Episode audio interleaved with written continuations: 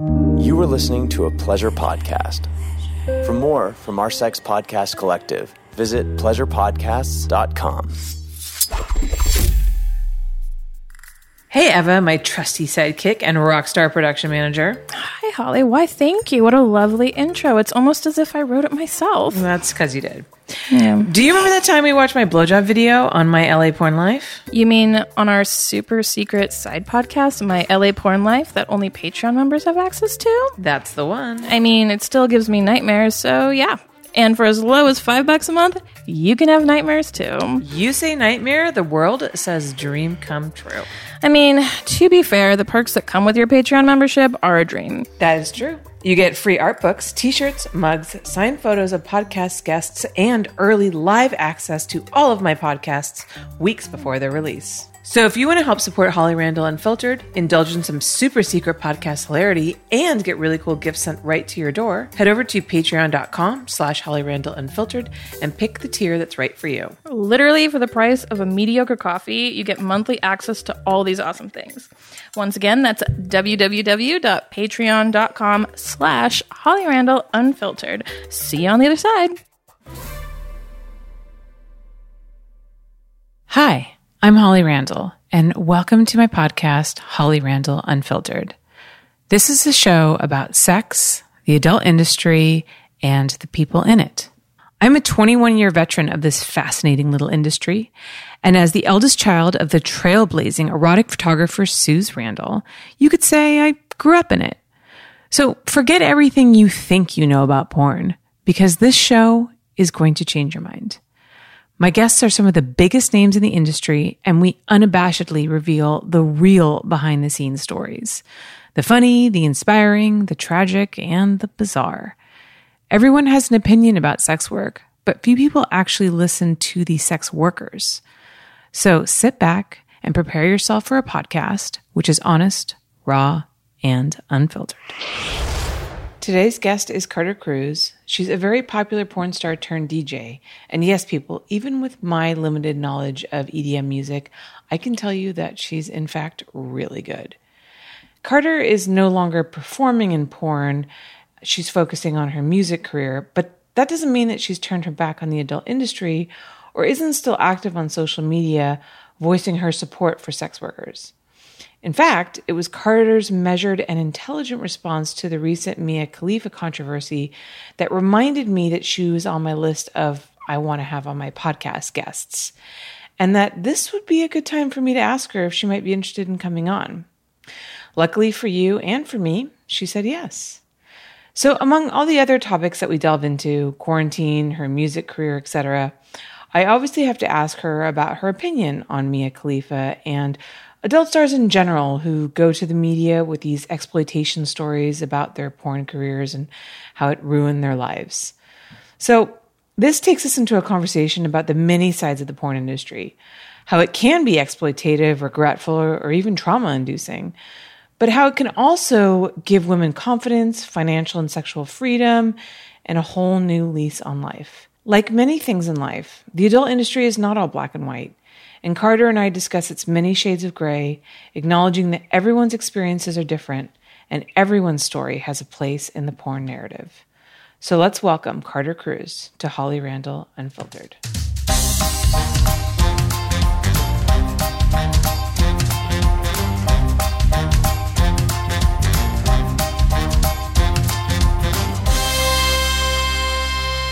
Hello, everybody. Welcome back to another episode of Holly Randall Unfiltered.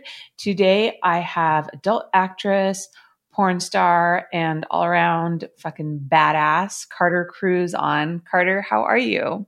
I'm doing fucking great considering I haven't left my house in four months. So, so how seriously are you taking quarantine? Have you really like, have you gone to the grocery store at all? Are you ordering everything? I've gone to the grocery store mainly because there was no ordering available. I always order my groceries, but all that stuff was like, especially in the beginning, you couldn't. Yeah. Like No, everything couldn't. was. Yeah, I was like, oh, you want your groceries in like three weeks? like, I need to eat before that. Yeah. So, um, yeah, but we've been taking it pretty seriously. Uh, we have someone in my house who's high risk, so it's we're taking it much more seriously than a lot of my friends, uh, which has kind of been interesting because, but I think the majority of the people that I hang out with are taking it relatively seriously. If they are going out and seeing some people, they're getting tested uh, regularly. So, but it's just been it's been weird. I mean, I travel all the time and I'm constantly meeting new people. And the last four months, I've only left my house to go to the grocery store, like maybe a CVS run, um, go on a walk.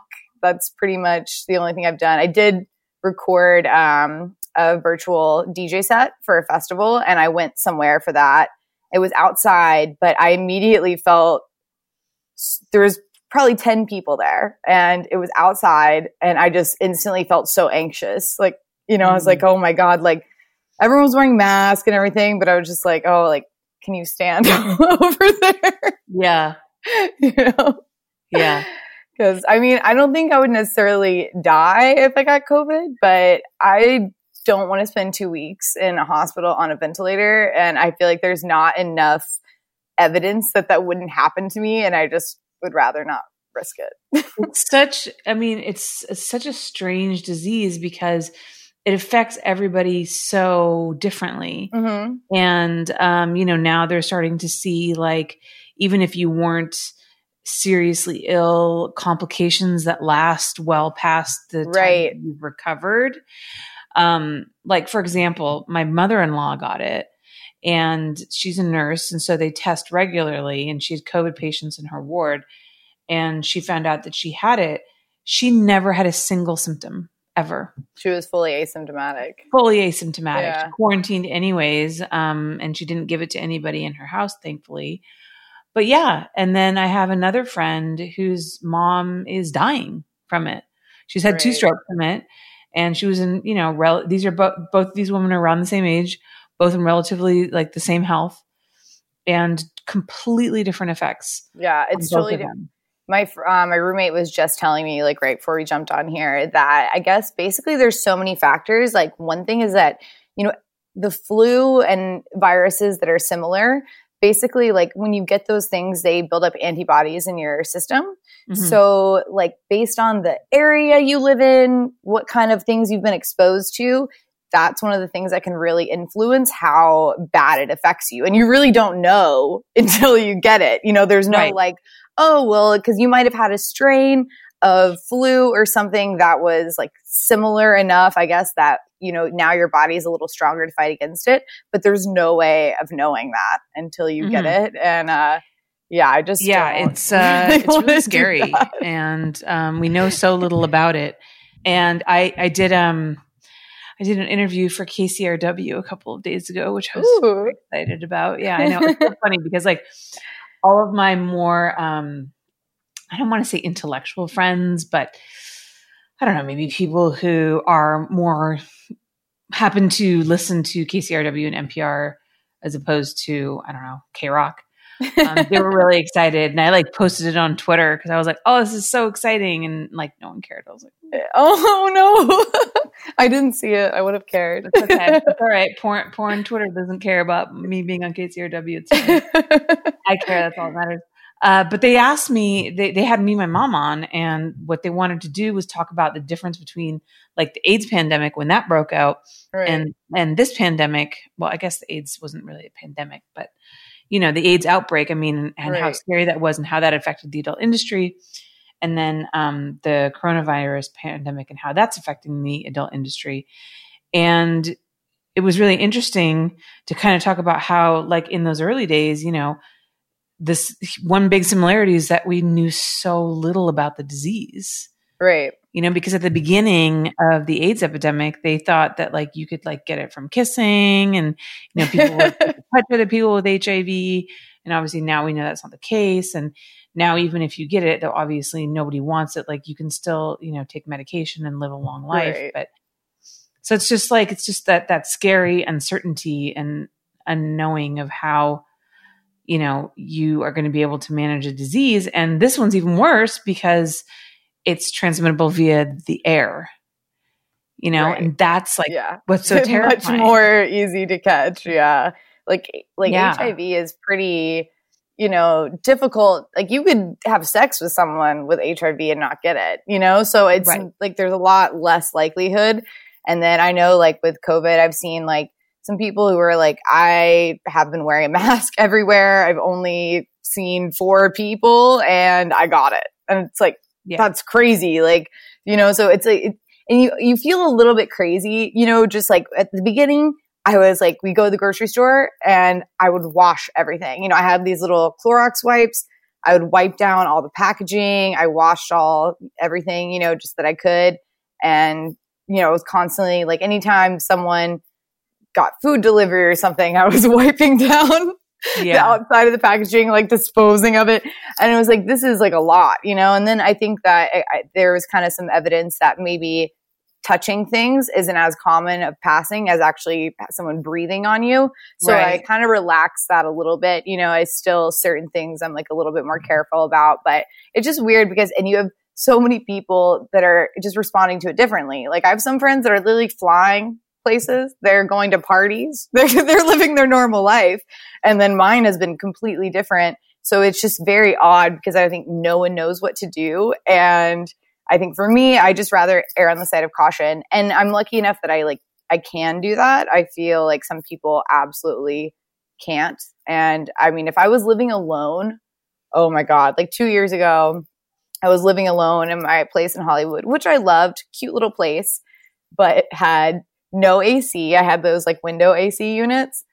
And I travel a lot, so it's fine. You know, you're not really there too much. But I was just thinking the other day, like, if I had been trapped in that apartment by myself, like, I'd be losing my mind and I'd be like, I don't care. Like, I'm going to go out into the world. I have to. But I'm in a really good situation now. I have, you know, four roommates and we have a pool. We're in the suburbs. We have a grocery store in walking distance. You know, it's like you can walk outside. There's not a ton of people out there. And we have our whole little pool and everything. And I have friends and I have a few friends that get tested so they can like come over. Um, so you know we're in i'm in a really good situation and i'm very very grateful for that so i like definitely do not judge the people who are stuck in like a one bedroom apartment going out because i would be doing the same thing you know? Yeah. it would be interesting to see. I ass- I feel like eventually after everybody everybody keeps saying like once this is over and there's a part of me that's like is this ever going to be over? Do you remember when it first started? I was my my husband was like this is going to go through the summer. And I was like no it's not. Like, there's no way that we're going to be quarantined for more than a month. That's insane. You can't shut down the economy for 6 months. Like people have to go oh, work. Don't be stupid. And now it's like mid July and I still like haven't really worked. And I'm like, yeah i know. My my boyfriend said this is going to last to the end of the year at least you know? Now he's like i think this is going to go into 2021 i'm like jesus like oh my god. I don't know like i'm going to freaking die. So far i'm doing much better than i thought. Like if you told me you know last year that this was going to happen i would tell you there's no way i could do it i will lose my mind i can't do it and it's actually been kind of nice. I mean, I don't want to say, you know, that this time has been a blessing or anything because obviously a lot of people are in these terrible situations and it's been god awful for a lot of people. I mean, it has been for me financially, but I'm just in a lucky spot where like my boyfriend isn't going to kick me out of the house, you know, so I'm not going to be homeless. And if I wasn't in a situation where I lived with a bunch of people who love me and, you know, a lot of them are still working, then it could be a bad situation. So obviously overall it's been terrible for, you know, the country and for the world, but for me having this good situation, I've been trying to take advantage of it. You know, I don't want to look back on this year and be like I could have done so much more with this time and I didn't. I just sat around and complained about it. And that's what I've been trying to not do and basically wake up every day, have a good routine, exercise, eat healthy, you know, been cooking a lot and do all knock out all these things, adult things like getting my finances together, like dealing with some tax stuff that I always want to put off. And so that at least at the end of this year, which we hope that it won't be longer than like into a little bit of next year, um, at least I can look back and be like, you know, I'm proud of how I spent my time, even if it wasn't the best year of my life. I didn't, maybe do anything amazing, but I want to look back and be proud of myself for how I spent the time with what I was given. Yeah, being productive. Yeah. I think what this whole quarantine thing has kind of made me realize is how busy we make ourselves and how hectic mm. our lives are on a regular basis and just the insanity with which we work and that kind of culture around the got to build my career, constantly go, go, go, never take time off. This has kind of forced a lot of people to take time off or to step back and get, you know, all the other things together that they weren't able to before because they were always, you know, trying to climb that ladder. So mm-hmm. Yeah, I think it's it's it's shown it's it's sh- it's also shown like the holes in our society and in our government and in our healthcare and so a part of me really hopes that this will, in a way, like actually make us better. Right. You know? I feel like yeah, it's it's interesting because a lot of people are like saying I'm so bored, you know, but I feel like I've been almost busier than ever because like usually you know I travel on the weekends, I'm working and my days that I work are long. Like I might fly across the country, I play a show, I don't even sleep, and I fly to the next city, I play a show, and then I fly back to LA. So when I get back on Sunday night, I feel totally cool taking Monday and Tuesday to just be a piece of shit. Because yeah. I earned money, right? So I'm like, okay, I busted my ass all weekend. I'm gonna sleep all day Monday. And then Tuesday, you know, I'll like do my nails or like a hair mask, you know, all those things kind of yeah. like self care. And I'll just like two days of the week, I like am just completely not doing anything because I mean, doing things maybe, but I don't know if watching Netflix like mm-hmm. counts mm-hmm. as anything. But because I'm not earning any money, it's like this m- even more pressure to create content to get things done that I normally don't have time for because it's like bitch, like you didn't make any money the last three months. Like you need to be building. Whereas before it was really easy for me to say, oh, well, I made this much money this weekend. Like I'm just going to sit on the couch and watch TV. So for mm-hmm. me, it's been kind of like an opposite thing where I feel like I'm even more hectic and like all over the place. Like I need to do this. I need to do this because I know I have the time and I feel guilty not using it, you know? Yeah, definitely. I think the pre- the pressure to hustle is definitely um, increased tenfold. So, yeah. yeah, we have to find alternate means of making money. I mean, a majority of my income was from shooting for clients, and right. that obviously has pretty much stopped. So, I've had to really focus on this podcast and, and other means of income. Is that so good though? Because you're like excited to like focus on the podcast, you know, and yeah, no, actually it's been really great. It's been I've been able to like focus more on marketing. We finally got to change my logo, which I wanted to do for a long time. Um, I'm actually working on I just had a meeting with uh, my brother-in-law today because he's going to help me do research. But uh, I'm going to do like a historical uh, version of the podcast on um, the legalization of porn in California, like through the Freeman case and like why porn is like California's epicenter of porn and right. I started in New York and moved over here and like difference between porn in Florida and California. So it'll be more, it won't be me necessarily like interviewing one person. It'll be me narrating this kind of like a hardcore history on porn. Right, right, right. I love that. Yeah. So I'm excited to like try something different. All right, we're going to take a quick commercial break and then we're going to come back. We're going to talk more about the adult industry, about her DJing career. So stick around.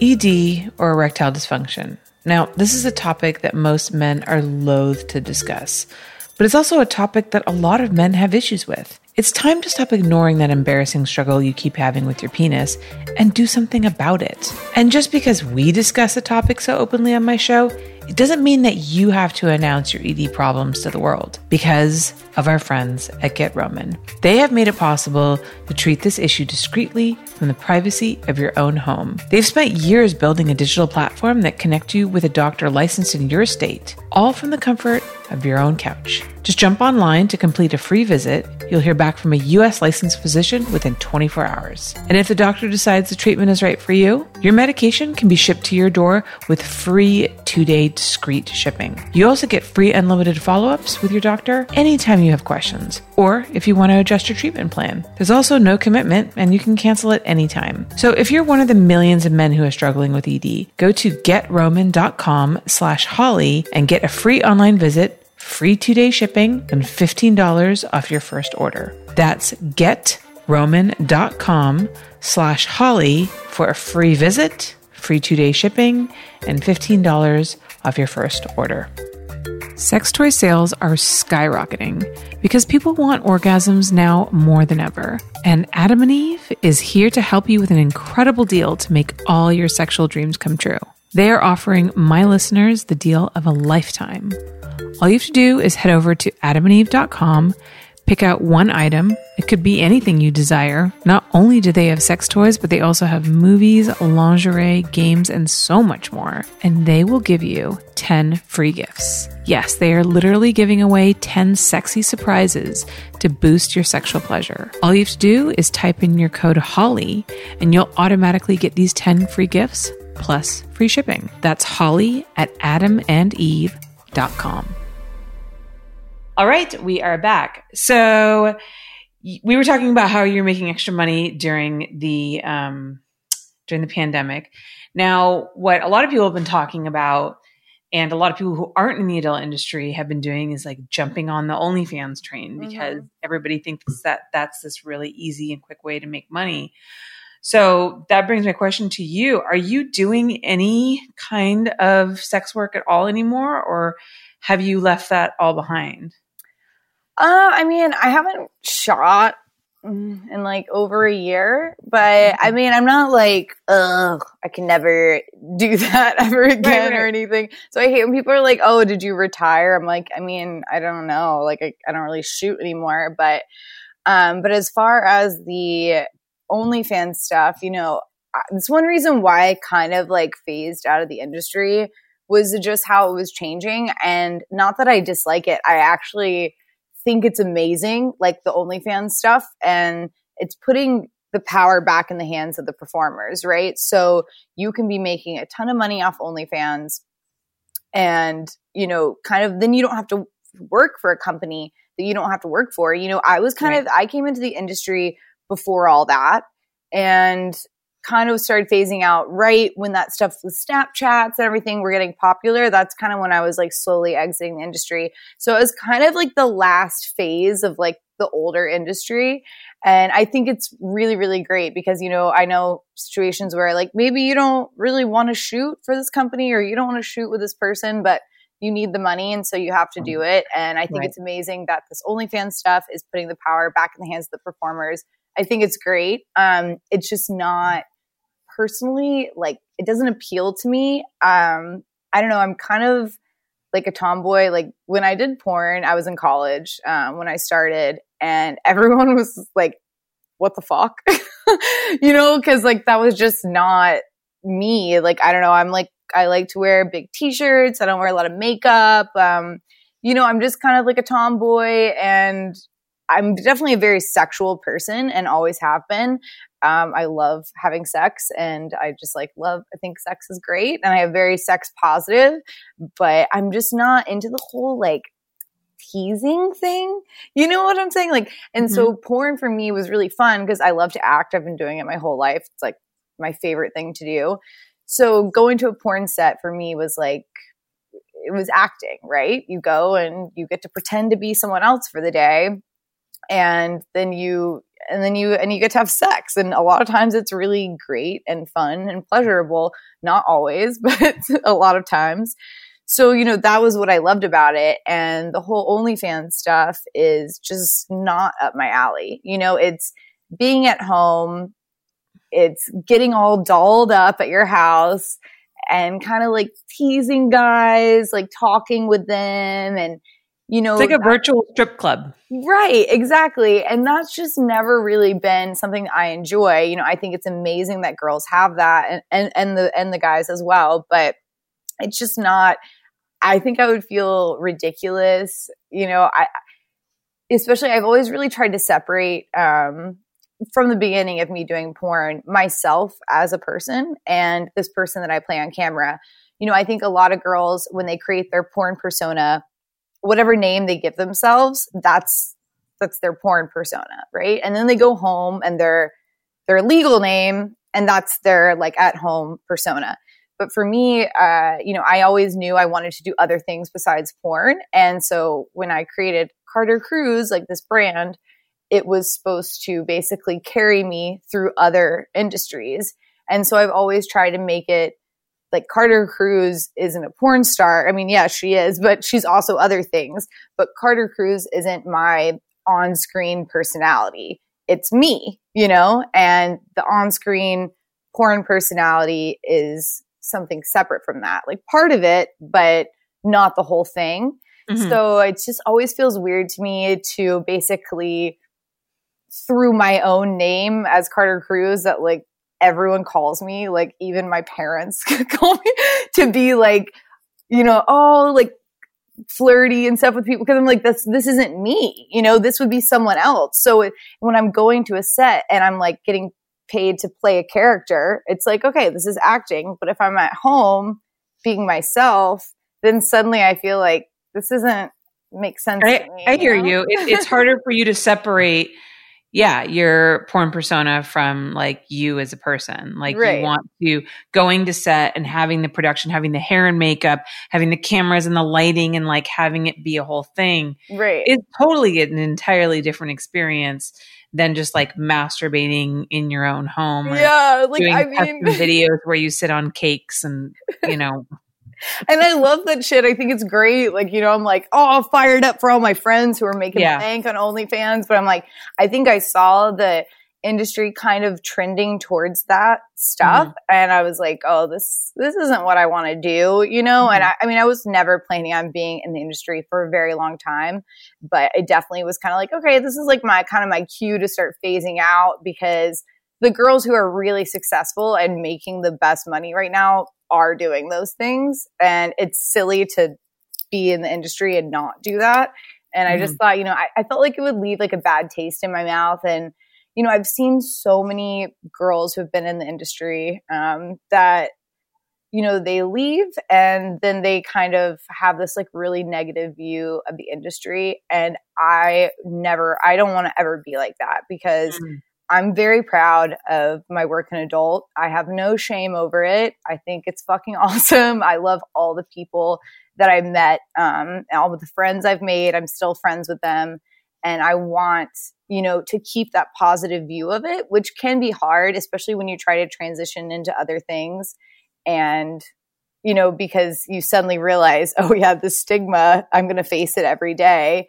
And so people kind of turn this like have this negative feeling about it. And I was like, you know, if I force myself to basically create this content that I don't enjoy and that I don't love, while I'm also continuing to face the stigma as I try to transition into other industries, I feel like I could develop a really like strong like feeling towards the industry of like resentment and that's not what I want because I don't feel that way and I but I feel like forcing myself you know, the reason why I did porn was because I didn't want to do something I didn't want to do. You know, like mm-hmm. I wanted right. to, I, I want to live life on my own terms and I want to do things that make me happy. I don't want to go to an office and sit there nine to five. I didn't want to do any of those things. And that's why I decided to do porn. So forcing myself to start an OnlyFans, you know, people always tell me you can make so much money and like, you're probably right. But I just feel like filming myself masturbate and doing stuff that I don't enjoy doing, I think that I would develop a lot of resentment um, towards the industry because that's not why I got into porn to begin with. So, you know, I just kind of felt like this isn't really my vibe. I'm going to make a little uh, exit from the industry, but I'm definitely not against like, I just got hit up to do, I'm going to be a voice in a hentai porn. So that's Ooh. really cool. Yeah, I love hentai. I'm not a big porn watcher. I literally had never watched porn um, my whole life until right before I got into porn. Mainly because like we had a family computer and I was just terrified that like my parents, would know that I look stuff up. And I was very interested in sex from a really early age, you know? So I definitely like, I would go to Barnes Noble and I'd go to the, you know, the sex section and I would read a lot of books. So I was pretty like precocious um, as far as sexuality as a child. But as far as porn, never ever watched it. And I, I think it kind of gives me a very interesting perspective on sex compared to most people because I think a lot of people their first exposure to sex is through porn.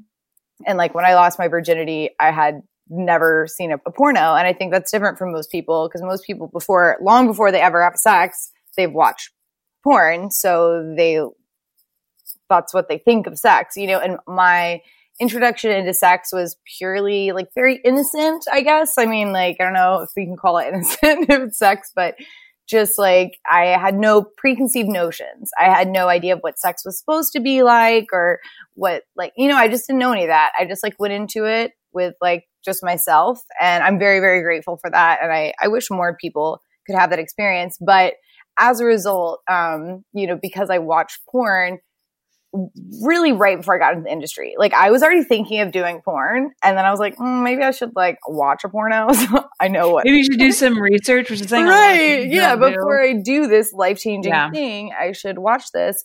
So I did that, and I watched a few pornos, and of course, the ones I watched were like, you know, I thought all porn was like that. It was super artsy. It was like Portrait of a Call Girl, and it was like a movie, and I was like, oh wow, like this oh, is so wow, yeah. I feel like the opposite is the true for most people. Most people like go on Pornhub and they see like I fuck my stepsister or like, you know, I put my balls in my stepmom's mouth. Right. and they think like all porn is like that. Right. And I'm always trying to explain to people is that porn is not one thing. Porn is so many so different many things. things. Yeah. There's so and- many different kinds of porn. Like you can find whatever you're into, like you can find it. Find so I'm into so it's the- interesting that you had a different totally different. And I think it's partially because I looked for that, you know, like Right. I had like those are the also like the girls who were in those types of things like that's who i'd read about that like piqued my interest in doing porn Mhm. where i was like oh these girls have dope lives like they get to do whatever they want I Can you give me that. an example of like who like Sasha Grey, like Jesse Okay. Andrews, like were like two that really like, you know, I saw that they went on and did all this other cool stuff and Yeah. I was like, that's dope. Like they literally did porn and then they got to do all this other things and like they got to build this brand using porn and you know, so I had read some interviews with them basically, you know, just like on Vice, read some interviews and I was like, wow, like their life seems so cool. And then kind of started looking more into the industry and like reading more like articles and interviews with porn stars. And that's kind of like what got me interested in it before I even knew what shooting a porn entailed, you know? And then of course I looked into, um, you know, those movies like I love like Wasteland, like Elegant Angel did it a few like years before I got into the industry. It's, like I think it's just a fantastic um, movie. Yeah, the but- you know, it's funny that you say that because I remember watching the trailer and being like, "This looks fucking amazing," and then I bought the DVD and I've never watched You it. never watched it? Oh my god. closet, and I don't even have a DVD player anymore.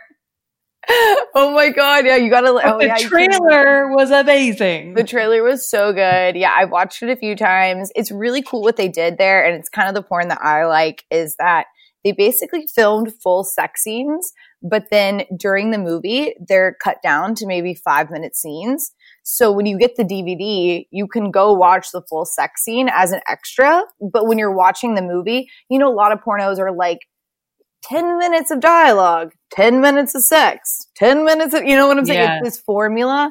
I'm like, I really don't want to watch like t- four 10 minute sex scenes in a movie. Like, what am I going to do with that? You know? I would like a more slow burn. Like, so by the end of the movie, you're like, I'm so fucking turned on because you've seen all these little like pieces of, and then it kind of culminates like the last scene is a little bit more full and it's, you know, I don't know. So the whole movie is more kind of teasing you, and then you get to this like final thing. So the movie is something to be watched in one sitting, as opposed to let me watch this dialogue with this scene one day, and you know, kind of thing. And That's really that's Yeah. really interesting, and actually, I like that idea because, and I think you can only do that with a movie where the non-sex parts are actually so good that you would watch them on their own. Because most Right. people fast forward through that part, get to the sex, you know, and they Oh, ignore the rest of it. But With I like that formula. Yeah, no, it's great. And and the thing is they're still getting what they paid for. If you want to watch the full scene, you can go see it. So Yeah. it's just like not forced on you to like sit I don't like if I'm watching a movie, I don't want to multiple times sit through that long of sex. Like, you know, I just want a little sexiness in it. Oh, like there's this scene I think it's with Manuel and and Lily Carter, I think. And she's like oh no, Lily LaBeau and Manuel, I think, and Lily Carter's in the bathroom stall. They're like at a club together. And so Lily LaBeau and and Manuel are basically she goes in the bathroom to fuck him. And so they're like fucking in the in the bathroom like stall. And Lily Carter is like in the bathroom stall next to them, but they don't know. And so she's like listening to them fuck and she's like getting all turned on and stuff. But just the way it's shot, like there's so many ways that could be like cheesy as fuck. And it's just so hot that like, you know, they're just having dirty sex in this public restroom. And like this girl that has a crush on this other girl is like next to it. And she's like, it's just really, really hot. And a lot of porn doesn't really do it for me like that. And so as a result, especially like once I got started watching porn, I mean, I was in the industry. And so as a result, a lot of people um, that I really like as performers are my friends. And so it kind of kills the vibe a little bit. You know what I'm saying? It's like you're watching it and you're just like, it's so weird. Like we kick it and like it's just not as hot. Yeah. So I think as a result, that's why I got really into, I love the animated stuff. Um, that's where my train of thought was going that I lost. But, um, as far as the animated stuff, like the anime stuff, because it's not anyone I know, it's purely fantasy. And they also have like really good storylines in a lot of those, you know, like where I'm actually like, ooh, what's going to happen? you Yeah. know, and so it's a little, it's a little less like formulaic, little bit of dialogue, 20 minutes of sex or whatever. And it's a little bit more kind of spread throughout the movie and everything like that. So I really got into, I love the hentai stuff. And so I, as soon as I found out that there was a company in California that was wanting to do that, I was like, oh my God, please consider me. And I was like two years ago and they just hit me up and were like, we're going to make it. So do you want to be a voice? And I was like, oh, it's so cool. Cause like I don't have to be naked or like get fucked, but like I still get to make this like cool product that I like. So Yeah, yeah, yeah. I'm I'm with you. I I I never watch porn, but if I do, I it has to be people I don't know. Yeah. And it has to be um and a lot of times it's like hentai porn because of that. And it's funny because sometimes like if I watch a scene and I know someone in it, I'm like, I can't I can't. And sometimes I'll watch a scene and like the guy they'll purposely cut the guy's head off. And I'll be like, okay, this is hot. And then like I hear his voice and I know who it is. And I'm like, Nope, I'm done. I'm not. I can't. I know who you are now. It ruins it. You know too much about them. You're like, oh my god, I know your kids. Like, Yeah, yeah. out. It's just like you can't. It's like I can't objectify you now. Thanks a lot.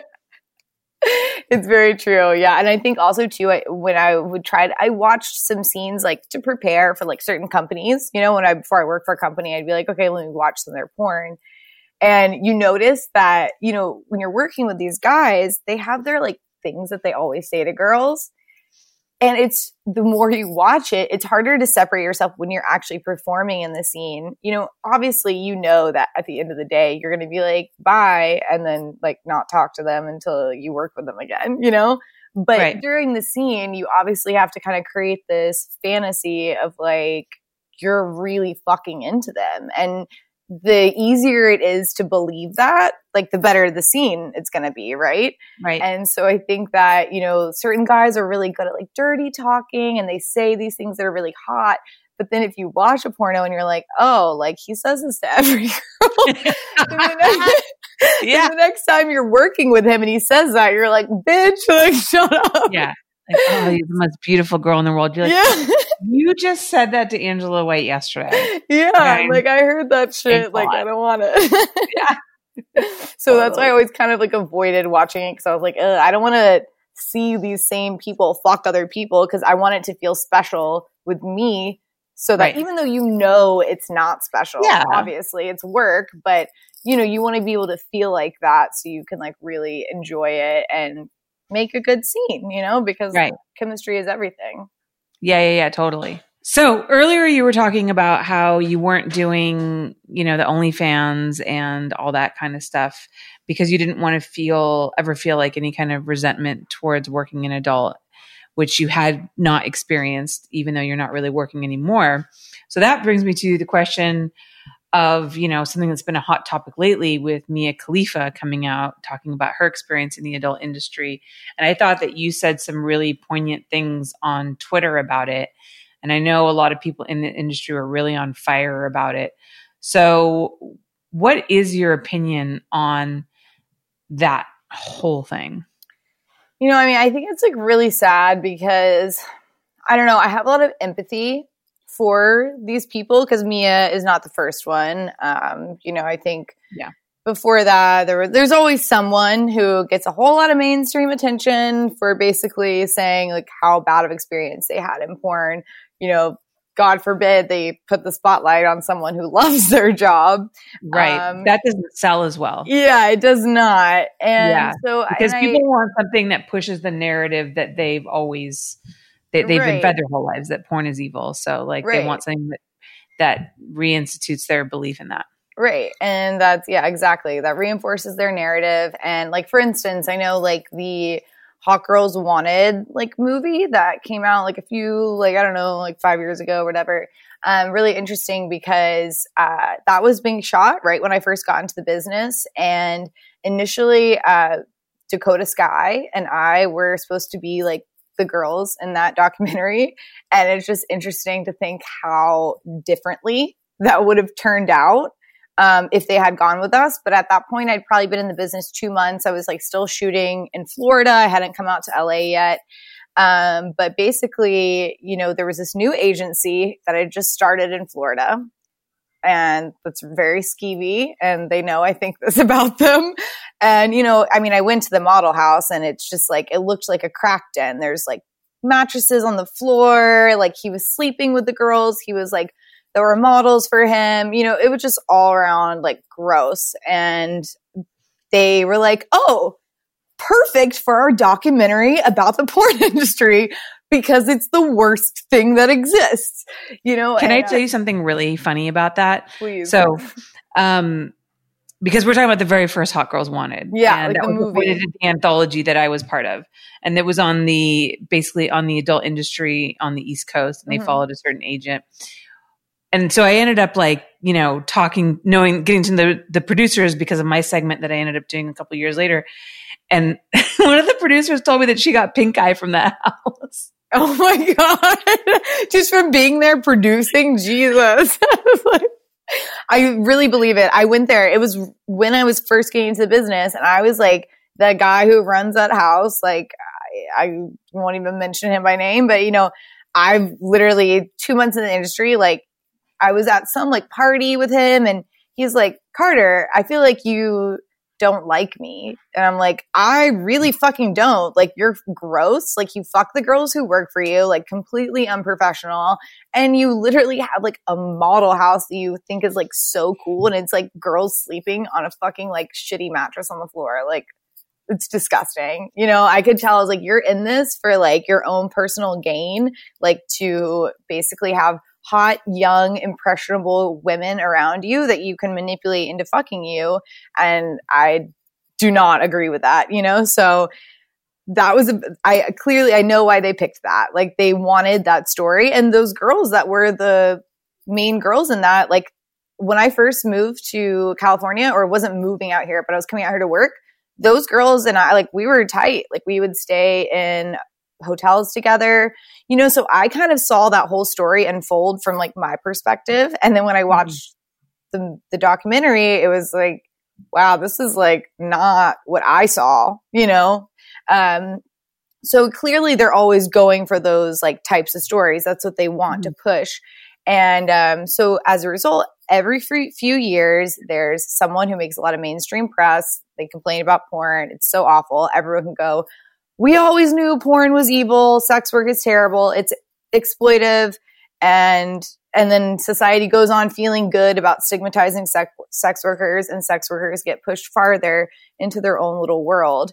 Um, so you know, but at the same time, I do think there are stories of girls being highly taken advantage of, of being used, of being manipulated. I think some girls get into the business way too young, and I don't think that they have any idea of what they're getting into. I was 22 when I got into porn. I researched it like crazy on the internet. Like I knew I was going to be a Spiegler girl. Like, you know, I was like, okay, this guy is legit. He represents all these girls like that like love him. Like that's, you know, who I want to kind of So I had kind of this idea of the industry going in. I knew how to navigate it and I was much older and more comfortable with myself and more confident. Um, but you know, a lot of girls get in at 18 and they are impressionable. They're easy to manipulate and bad things do happen as they do in every industry. Um, but unfortunately, those girls' voices are amplified so much they drown out everyone who had a good experience.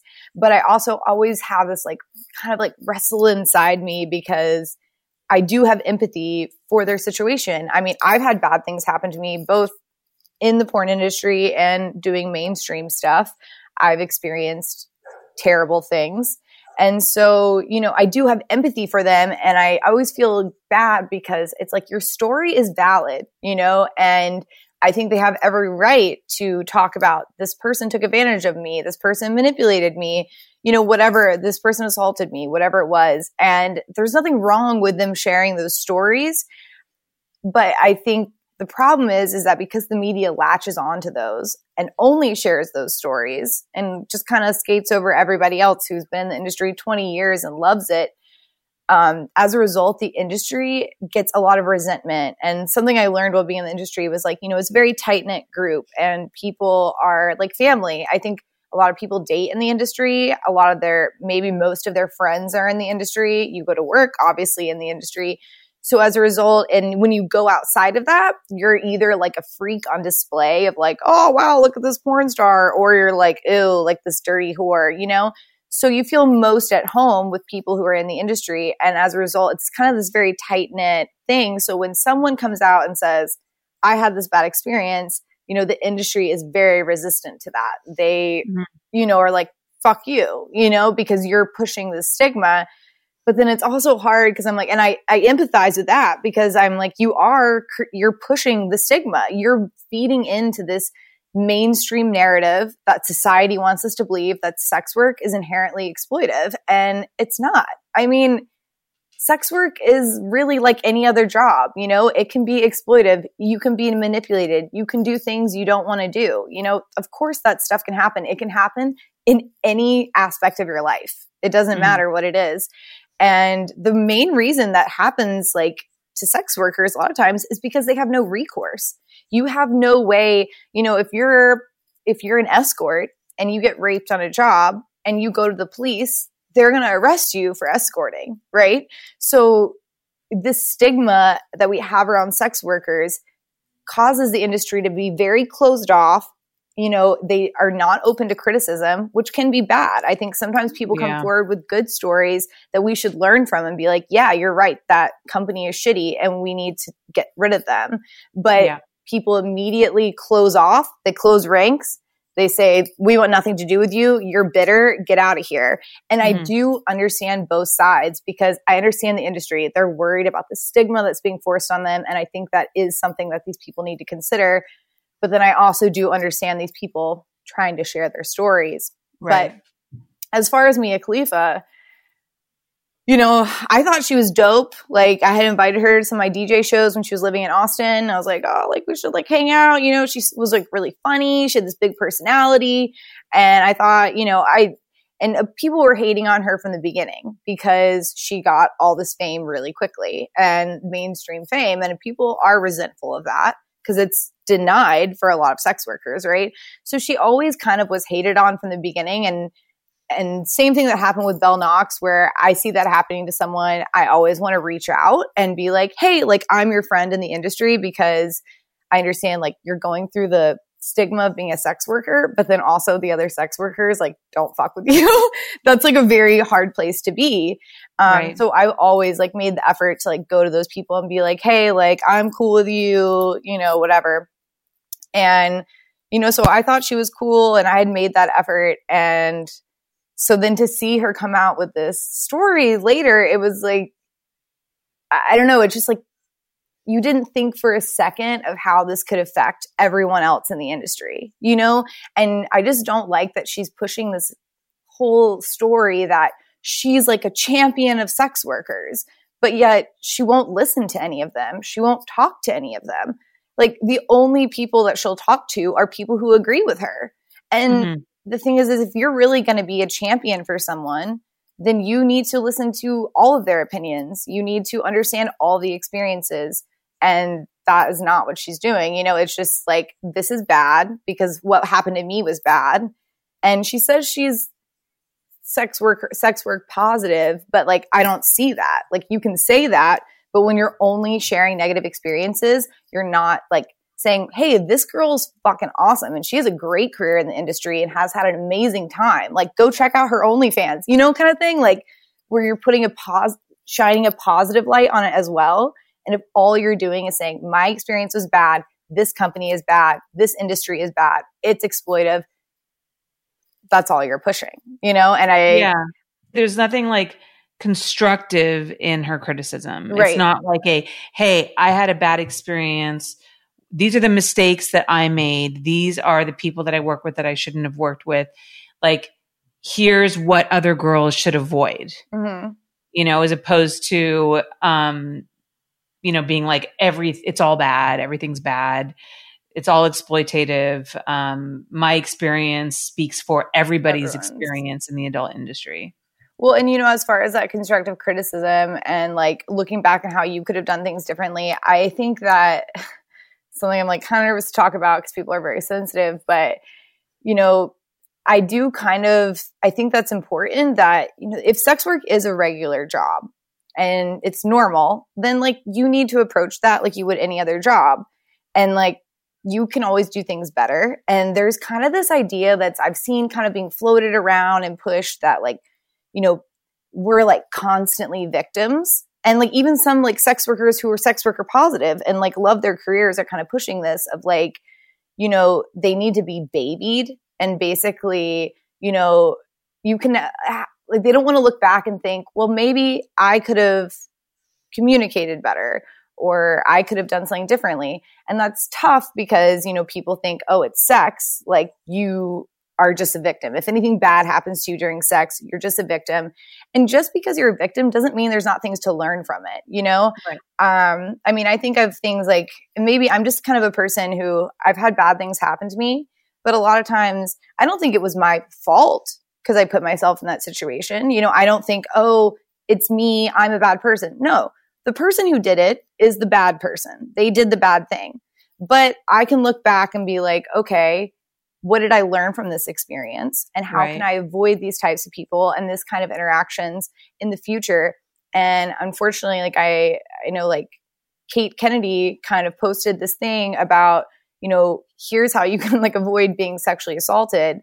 And people got really mad at her. Uh, like yeah, they said told she her got like death threats, victim blaming, victim blaming, and I know that that's not what she was doing at all. Because at the end of the day, like if someone's going to hurt you and do something against your will, like they're going to do it anyway, and there's nothing really you can do to stop that. And so it's not that if anything happens to you, you shouldn't have dressed that way or you shouldn't have gone there alone. Like no, no, no, no. Like ultimately, they are the bad guy. They did the bad thing. But that doesn't mean that there's not things that you can learn to, because predators and bad people exist in every, all over the place.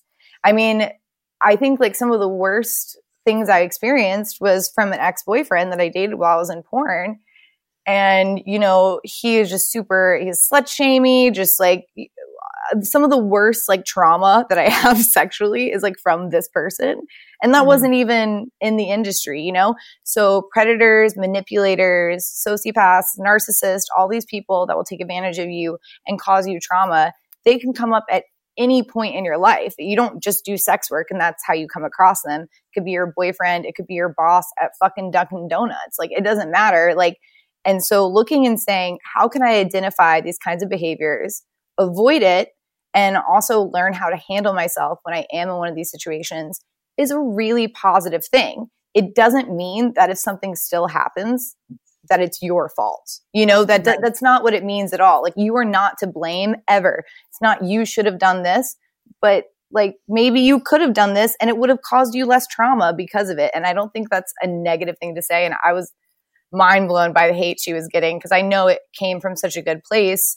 And I, I always try to tell girls that stuff like, here, like these people are shitty, avoid them, like, you know, kind of thing. And yes, it would be amazing if one day we just poof, every predator is out of the industry and we don't have any of that. But I mean, it doesn't happen in politics and any other industry. Why would the adult industry suddenly be free from the stuff that every other industry is still experiencing, you know? Yeah. I think people are so touchy on it because, you know, it's about it's it's it's about sex, which is some a subject that a lot of us are still very uncomfortable with. Mm-hmm. And I think also too there is a bit of like ethical murkiness in the industry. Mm-hmm. And so I think people have a hard time like wading through that, you know, and it's, and it's like, you can't go into the adult industry believing that it's all bad or it's all good. Mm-hmm. It's both. Right. So what I think what you're saying with Kate is Kate was trying to arm people with information right. that might help them navigate an Through industry that is good and bad. And uh, I do believe that people read that wrong. But yes. people read everything wrong on Twitter, anyways. Yes. You know, very much about so. like that social media platform that's that's toneless, and you're just reading 135 characters or however many characters. Like 128 now or something. I don't know. Yeah, I think they moved it up to like 240 or something. I don't know. so there's a lot, and it's so you know, and and it's like you read things in whatever mindset you're in. Right. And because you're not actually having like person to person discourse with someone, you can totally read it the wrong way. And then that other person isn't there to say, no, no, no, no, that's not what I meant at all. Right. I meant it this way. It's so like Twitter just doesn't allow for the usual one on one conversations that I think help us move dialogue forward and address issues in a responsible and adult way. It's just like people just screaming at each other. Yeah, no, very much so. And that's like what actually with the Mia Khalifa thing, you know, I was trying to st- not say anything. Just don't get involved, you know? and then, and then of course I just can't. I'm just like, that's not my personality. Like I see something, someone doing something that I think is wrong and I, I have to say something. I've been that way mm-hmm. since I was four years old, you know? Mm-hmm. And, um, but, you know, so I had written, I thought, a lot of really kind of thoughtful tweets to her. And in that day that she was kind of going off, and I had probably tagged her and like actually like tweeted at her, probably like four or five really well thought out tweets that were directed to her. And of course, like she ignores all of those. Um, and I, you know, it's not like, oh, you didn't see my tweets because I had basically, I saw in her her fans were responding and I saw someone being like, "Oh, wow, this just shows how terrible the industry is," you know? And I responded to him and specifically untagged her and said, "Hey, like, you know, please stop stigmatizing an entire industry based off one person's perspective." So she wasn't tagged in this tweet. It wouldn't come up in her mentions. It was just to one of her fans that I felt like was taking too much from one something she said. And that's the tweet that she chose to basically respond to and quote retweet and put on her page. Ignore all the very thoughtful things I had said that were directed at her because if she posts those on her page, that might actually get someone else to not agree with her, right? Yeah, you know, the wind out of her argument. Right. So let me take this two little this one little sentence that she wrote to someone else and put that on blast where people don't know any of the context and then they can judge from there. And so when she did that, I was like, mm, I see where this is going. Like you only respond to the most inflammatory messages. Like if a girl's like says something mean, you post that and go, you know, oh, look how jealous everyone in the industry is of me, you know? Mm-hmm. But when mm-hmm. someone says, hey, no judgment, but like here's some ideas of things that are important, you just conveniently don't see that. And, um, you know, I was like, okay, I'm not getting involved in this. Like, I'm not going to do that. So that's why I wrote a blog. I wrote her a letter. And because I thought in, in a Twitter, in a tweet, I can only say a sentence and so many things can get misconstrued. If I write a blog, I can really get all my thoughts out so you can really understand. So if you want to, if you really want to understand why people in the industry are upset and you really want to understand how you can continue to share your truth and your story and fight for yourself without stigmatizing sex workers, here are resources and here here here it is. And you know, I, I did that and I, I woke up in the morning. I had shit to do later that day. So I sat down and I spent my whole fucking morning writing this blog and put a lot of like heart and soul into it. Tweeted it back at her to her response. I was like, you know, I really can't respond on a tweet. So I hope you choose to read this. Radio silence. And, you know, that's just like, to me, if, you know, it was such, I, I really tried to approach it with such an empathetic, understanding tone too. You know, I don't, I know people really do attack her and I'm like, this obviously isn't helping. You know, I, I'm saying your truth is valid. It, that's fine. But here are some other things to consider, you know? And the fact that you're not interested in having a discourse about that just to me proves that you have no interest in serving anyone but yourself, you know? Mm-hmm. And and then I mean, of course, like the Bang Bros stuff came out shortly after that of them calling her out. And I have no reference of, you know, if that any of that was true. Um, I don't know. Did you see the website that they made? Yeah, I saw that they said stuff like, you know, she claimed she only made twelve thousand dollars. That she said she made like one hundred and seventy eight thousand. I'm a little bit confused on what that meant. Was she getting residuals from her website? think, like, I think they paid sure. her to basically promote them on social media and okay. be run their social media stuff and basically promote them on social media um, after she was like shooting. So that was what my understanding of that. But um, and then That's the fact that of money to pay somebody to do right, yeah, yeah. She said, well, she said it in an interview that she was on their payroll, like not as a performer, but like you know she was doing other okay. things for them, which I think included social media. I mean, okay. she had a huge following at that point. I'm sure they were like, yes, keep promoting us. Yeah, yeah, um, yeah. And then basically that, you know, she said that Bang Bros had gotten manipulated her into the industry and that and but basically she had shot for a few companies before bang bros. Um, so again i don't have any knowledge of whether the, any of this is true. I was very curious to see her response. I was very open-minded to her saying none of this is true and here's the proof.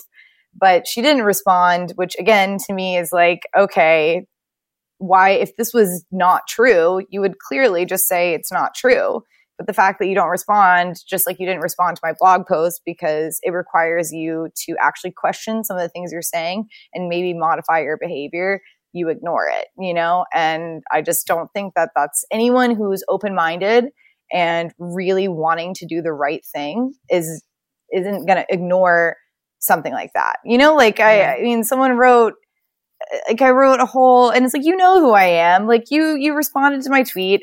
I sat down and spent my entire morning writing you a letter because I really want this to be beneficial for everyone. I want you to tell your story, but I don't want sex workers to be harmed in the process of that. And that's all my intention was. And the fact that you have no care for that um, is, is just, it's really unfortunate. And, you know, I, I try not to judge. I don't know the whole story and I, I never want to you know, hate on anyone that I really don't know, but it does just make me sad to see these girls and they just get the mainstream press loves it. You know, they eat it mm-hmm. up. It's just, mm-hmm. I always just think I'm like, I wonder if I was just like, you know, I was so abused in porn. Like, would I suddenly be a huge mainstream success? you yeah. know, because I've always stayed with this really positive view of it and it's just like unfortunate to see like the minute you start talking about how you were a victim. And a huge problem i have with that too is that you know she was out of college and 20 21 22 so around the same age as me. So we were both college educated 21 22 year olds when we got into porn. So we have similar experiences right? And it's just wild to me because i know what my mindset was and I know she's an intelligent person. And trying to push this whole narrative that you were somehow manipulated. I mean, at that point, when is someone old enough or mature enough or educated enough to ever have sex with anyone? You know, if at 22 with a college degree, you're unable to make decisions for yourself and anything that happens is you being manipulated when you chose to go do this it's just i don't know i feel like that's leading to this whole and like you were saying earlier people are still very uncomfortable with sex and it really leads to this very negative view on sex that it's always exploitive that women are always victims and at the end of the day, like sex is just sex. You know, it's just this thing that we literally do to procreate, we do for enjoyment. It's it's not exploitive. It's not doesn't have to be violent. And this kind of thought process of that, you know, you doing porn, you were somehow manipulated into it. What do you mean you were manipulated? You had a college degree, you're a grown ass adult. If we say that a 22 year old with a college degree isn't you know, a mature enough to decide to do sex work, then who is? You know, yeah. and that just leads to the whole thing that no one should ever do sex work because it will always be exploitive, you know? And I just, I would be a lot more understanding if, you know, I know girls who got into the business at 18, they had no money, they've been caring for their family members since they were in their teen, you know, 16. And, you know, there's a lot of pressure for them to make money, to care for their family. There are a lot of people who get into porn for those reasons and I would be a lot more understanding. But just seeing someone kind of come from privilege, from education, being a full grown adult saying, I was taken advantage of, it's like, I mean, at what point did you learn to be an adult? Because I would think at 22, you would be old enough, you know? Ah. Yeah. Yeah. Yeah. yeah. so everything that you said kind of leads me to this thought that I've had more and more frequently as of late. And it's really how problems with sex work revolves more around the stigma that you face from mm-hmm. doing it rather than the sex work itself. And if, and, and you said yourself just now, you know, like, what if I came out and, you know, spoke against the adult industry? Like, would that help my career? Cause I know you're trying to transition to something else.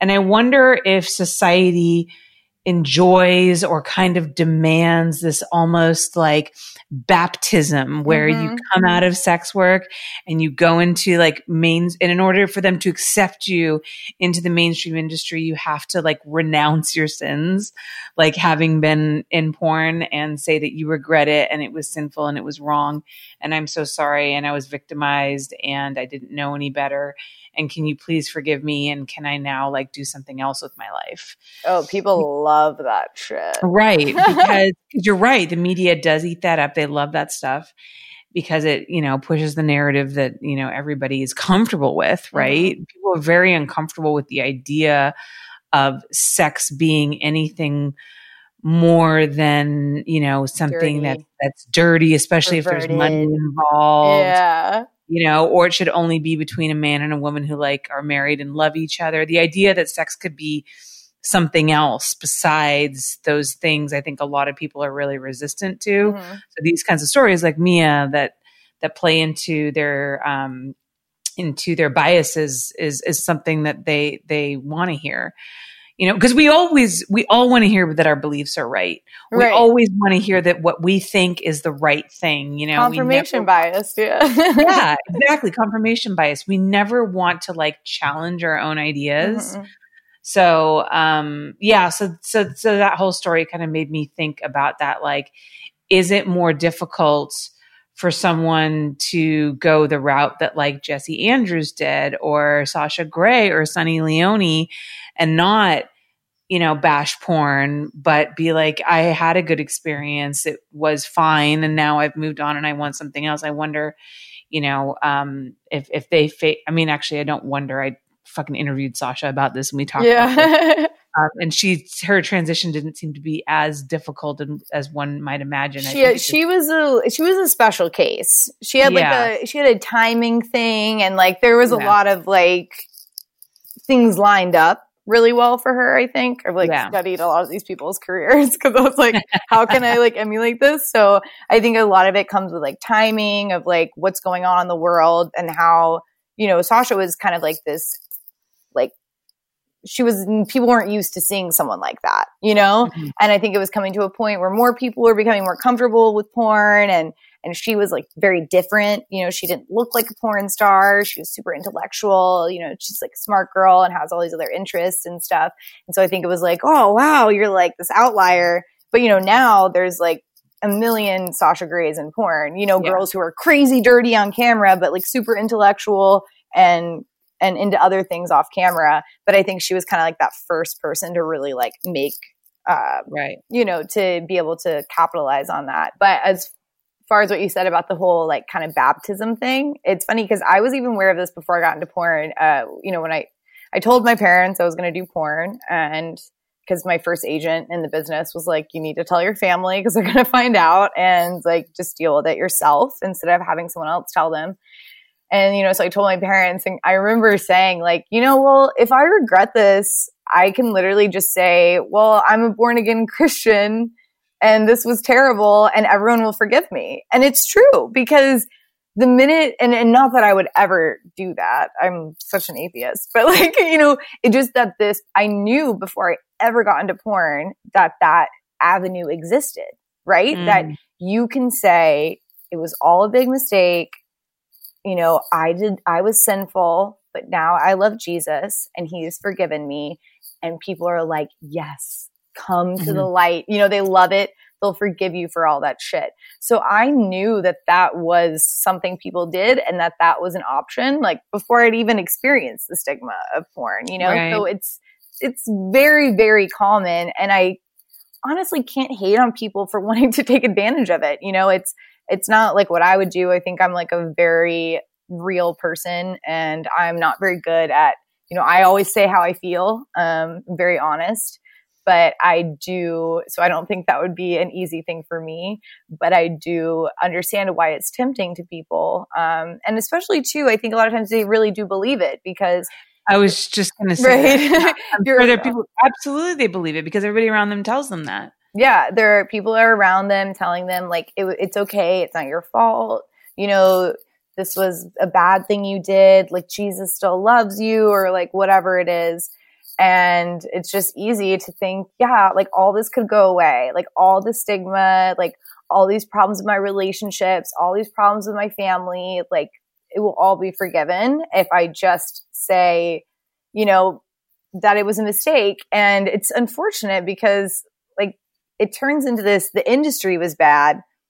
But like and i even pointed this out to mia actually in one of her tweets. She said she made a list of 10 things that she had experienced because of porn right and um, when i look at this list i see 10 things you've experienced because of society's stigma against sex workers mm. you know yeah like your family disowning you has nothing to do with the industry. It really doesn't. No one in the industry called up your family and said, your daughter's a whore, disown her. You know, like that didn't happen. Like your yeah. family obviously feels some type of way about sex work and wants nothing to do with you because of that. Your boyfriend who can't handle the fact that you did porn that causes problems in your relationships, that has nothing to do with the industry. That has to do with people's stigma of porn. Death threats for having done porn. Again, nothing to do with the industry. It has only to do with the stigma. And so I like, that's what I was trying to point out to her and to many other people, you know, that nine times out of 10, the things that you're experiencing negative because of sex work are due to the stigma. And it has nothing to do with your actual experience. And not saying that your whole experience had to be perfect. I mean, I had, you know, shitty experiences in porn. I had like directors take advantage of me. I had things happen. But, you know, I'm able to understand that that was this person, that company, this experience, not the entire thing of sex work because I also had these positive experiences. But you just want to say, oh, all these bad things I'm experiencing are direct result of the industry when most of them aren't. And I really do empathize with it because there was a time period um, I was going through some shitty stuff in the business and I was still, you know, trying to transition to into DJing, but I was still shooting. And I really did have this kind of um, resentment for a while towards porn um, because I was constantly, you know, I was trying to prove myself I could do other things. And that was being constantly questioned because of porn, stigma. But at the same time, I was experiencing a really bad situation that I'm not allowed to talk about in, in, in the porn industry. so I wasn't allowed, you know, so I was going through that. And so I was having this really negative experience in the business. And then I was having this really negative experience of stigma of being a porn star. And I, I started to hate the industry, you know, like mm-hmm. I was like, I, I, and so I do empathize so deeply with these girls because I was there, but I also was aware enough to say like, okay, this is not you. You know, this is not like you're feeling this type of way because of these things that are happening. And once I was able to get out of that situation and somewhat resolve that, um, you know, suddenly it was like, okay, this is huge weight lifted off my shoulders. So, and then suddenly I was able to look positively on the industry again. But I do understand that if you had a bad experience in porn, and you deal with the stigma, those things basically you add them together and you're like, these are the same, but they're not. Mm-hmm. Like this was one person that like did something bad to you or one experience. And this is the stigma of society. So what's the really, the really harmful thing is the stigma and not saying that bad things can't happen to you in porn, but the industry itself isn't like some evil, like overlord, like, hey, anyone who comes here, we will take advantage of them. Out your soul. yeah, exactly. Like that's not what's happening. Like it doesn't mean you can't have bad experiences, but really what these people, I've seen this with almost every single girl and a lot of them, it's sadly, and I can speak from experience for this too, is in relationships, you know, um, you know, I think a lot of girls like you get into porn, it's very exciting. Like, okay, suddenly, you know, like for me, I had always been this tomboy you know, kind of one of the guys like talking shit, you know, and now suddenly I'm like the hot girl, you know, that like everyone's like, and I was like, oh, this is so cool. And that's really fun for a while.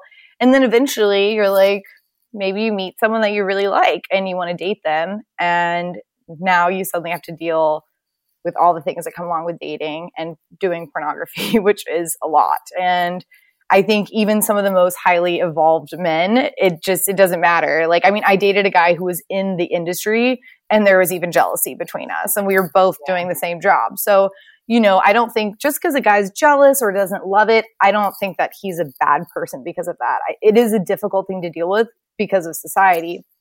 But I see so many girls that basically they're shamed by their boyfriend and I mean, it could be their family or anything else, but I think for a lot of girls I've seen, it has been a significant other that's basically shamed them for their job. And it makes them, you know, you feel like you want love. And when that mm-hmm. love is being denied you because of your past and because of this job that you did, it's very easy to just want to reject it so that you can get that love, you know? And it's just really sad how many times, like, boyfriends like do that to girls in the industry, you know, basically shame them. And I mean, my ex boyfriend was like that. He, you know, would break up with me when I was on set, like crazy. Like I'm like, I'm at work. And he's just like, oh my God, I can't deal with the fact that you're on set. Like we need to break up. You know, I'm like, what the fuck, you know? And I was just like constantly shaming me for having done porn. And the best learning experience for me was getting out of that relationship, finding out that this guy had been married the entire time. Oh we were in God. a serious relationship, serious relationship. And he was married.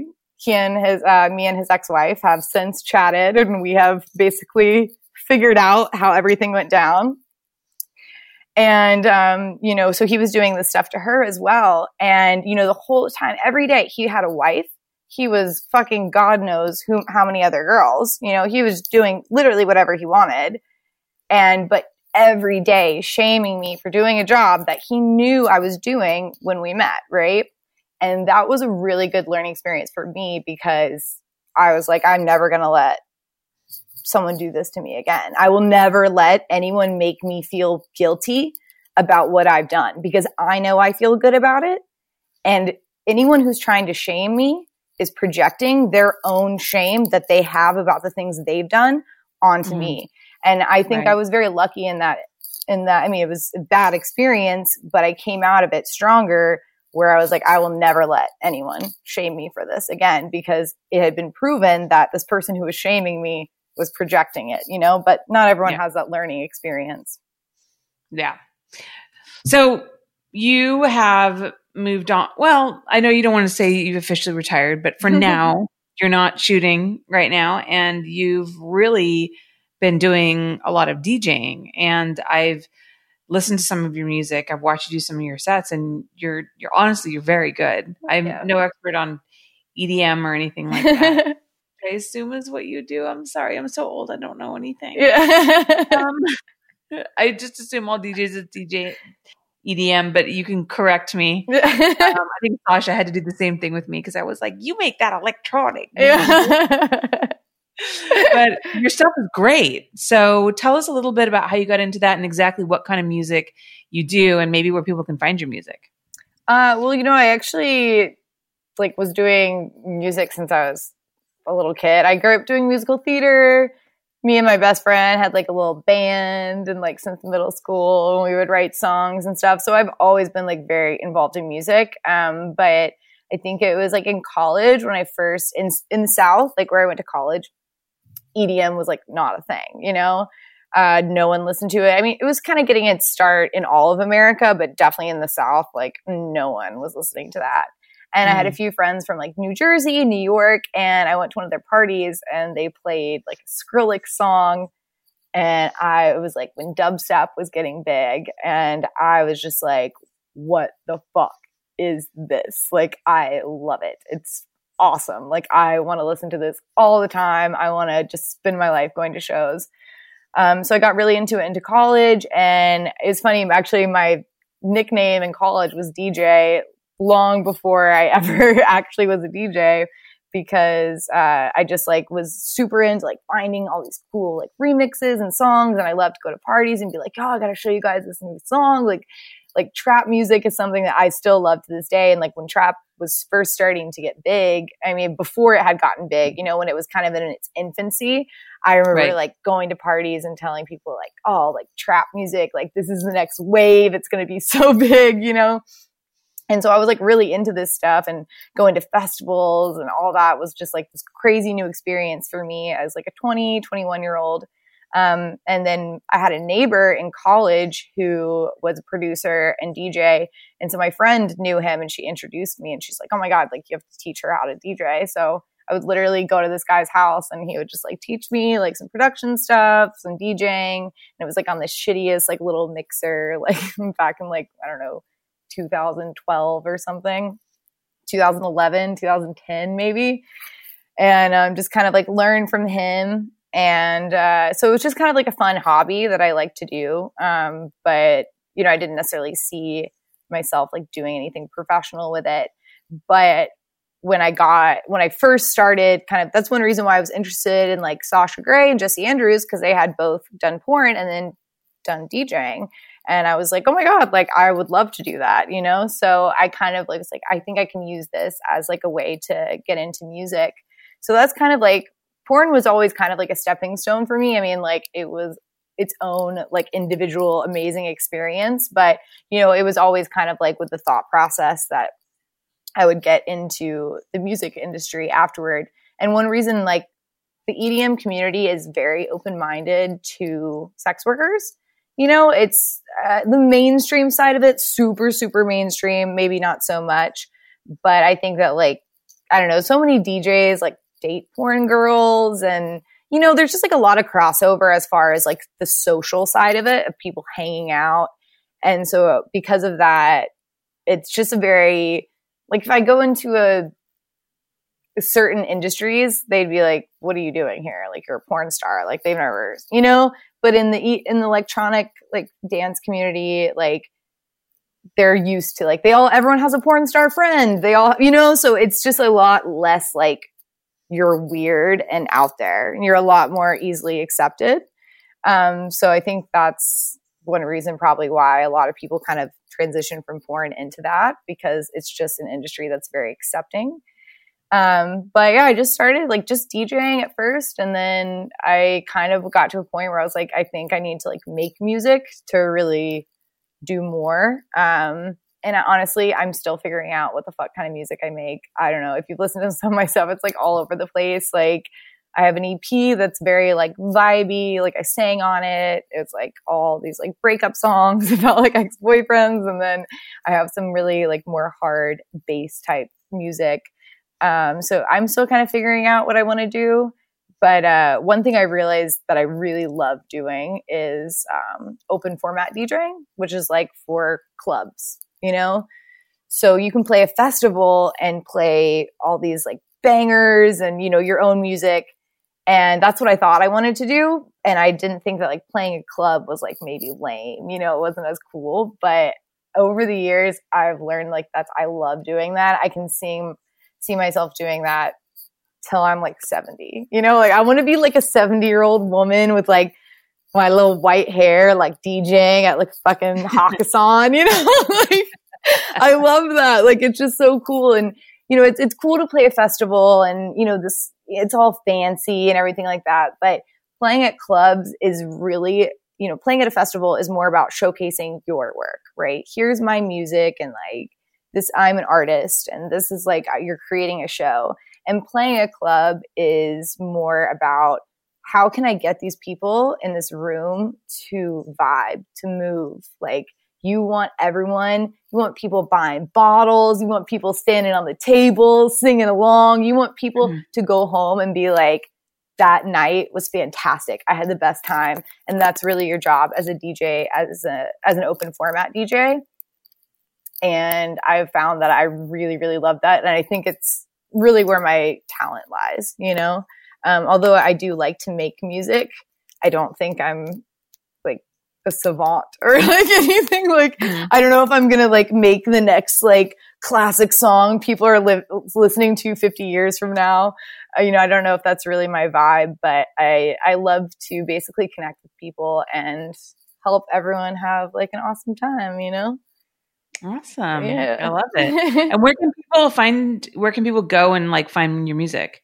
Um Spotify, Carter Cruise, SoundCloud. Most everything's on Spotify, but I have some remixes and stuff that are on SoundCloud. Oh, my Audius, audius.co is a new app and all my mixes are up there that got taken down off other places. Um, so I have all my mixes and remixes up there. You can pretty much find everything on my Audius. So I would definitely direct you there.